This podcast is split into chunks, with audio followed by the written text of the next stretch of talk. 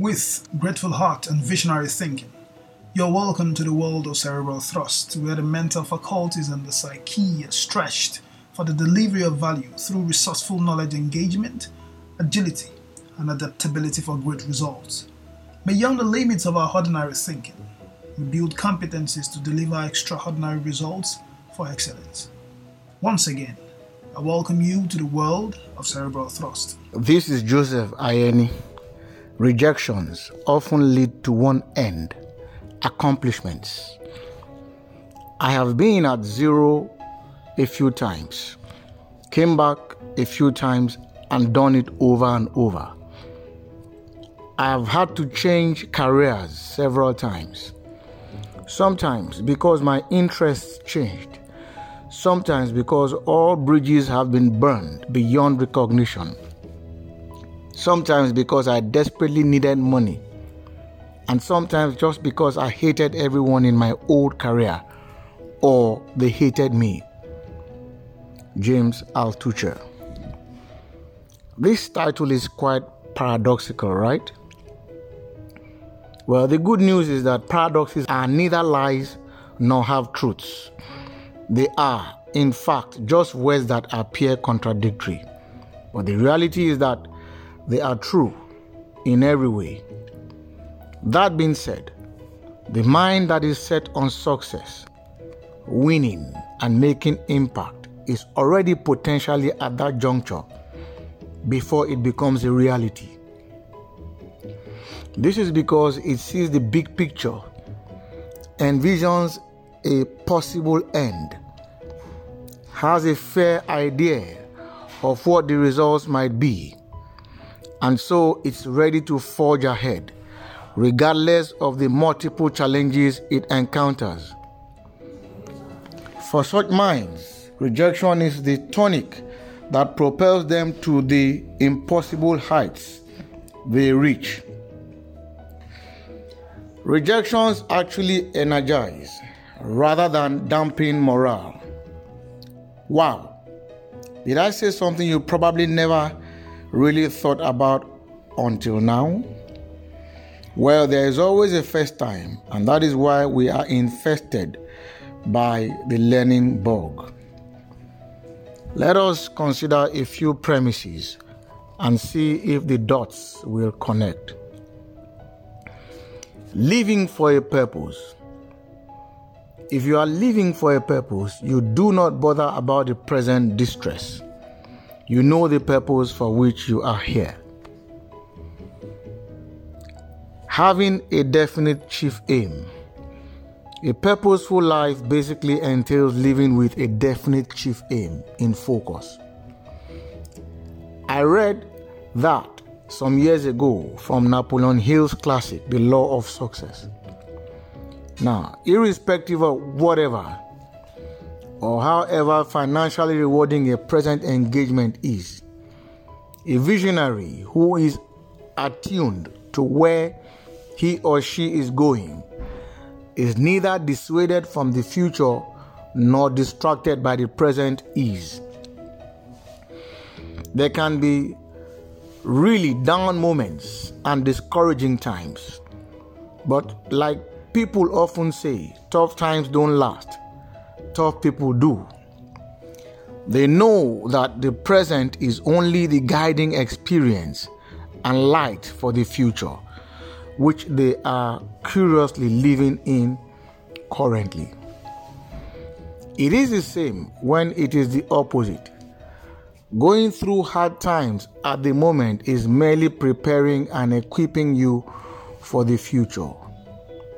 Further to this, you live in the assurance that these challenges will not consume you, but would rather push you towards the attainment of your goal, whether short, medium, or long term. It is about the learning ropes Rejections actually teach the requisite lessons required to manage the success of tomorrow. Or didn't you know that it is much more difficult to manage success than to find or achieve it? How do I discover my purpose for living? One key marker of transition to adulthood is accepting and being content with reality. Jeffrey Arnett. The answer to this very fundamental yet profound question is easy if you accept to live sincerely with the deep convictions and persuasions that you are often in conflict with. Living in denial of reality is one reason you are easily influenced by what others do. For this reason, you are forced always to model and pattern your life according to external influences that do not resonate with your depth, personality, and configuration. A few thoughts should help. Learn to enjoy seclusion. There is no denying that it is in seclusion that one usually probes into one's depths. This implies that you cannot separate yourself from the reality of meditation and the practice of mindfulness and hope to connect with your depth, where your sterling resources are deposited. Hidden within your inner being is your true self, and the onus is on you to connect with it, unearth it, and use it for the benefit of others if you must achieve satisfaction and fulfillment. This precedes every external comfort. In truth, during the time of developing your inner resource, you may be misunderstood by the very people for whom your practice and life purpose is meant. These may be the ones who would first ignore you, jest and heckle at you, and eventually cast you aside. In the face of this, you have to grow a thick skin. It's non negotiable. Suck it in while you can. It is a demand of the time, and it is meant to actually shape you. Brood over such experience in your seclusion and keep each where it belongs. See them for what they are impetus for impact. That you are alone does not mean you are lonely. Another one get comfortable with discomfort. No good thing comes easy. As true as people are often mentored to find a niche and develop same. It takes almost everything to arrive at that niche point. Sacrifice is the name of the game, and you must come to terms with uncomfortable events, processes, and issues to attain comfort in the long run. The following may interest you. One man suffered rejection more often than acceptance in his search for relevance. Abraham Lincoln. Another struggled academically throughout elementary school, Ben Carson. Another used to sleep on the floor in his friends' rooms, returning Coke bottles for food, money, and getting weekly free meals at a local temple, Steve Jobs. Another person's teachers used to label him a failure, Tony Blair. What about the other who was in prison for 27 years but emerged to become president, Nelson Mandela. Upon reading that ease is a great enemy of accomplishment, time and again, I have discovered that truly enduring attainments are rarely achieved in ease. And if we discover our natural gifts early on, it is safer to build our strengths based on our natural endowments. In a nutshell, because this is our essence, it can never be a bore. Reconcile with your passion, not monetary gratifications. When the chips are down, when everything goes wrong, when everyone decides to leave, please stay connected with your passion and fuel it continuously. Reconcile only with your passion, even when everyone else stays out. Then you would better understand the strength of seclusion. As often as not, explorers, due to rejection, are led to great discoveries almost alone. Doesn't that sound like the story of Evan Williams, one of the co founders of Twitter? Evan was the founder of Blogger.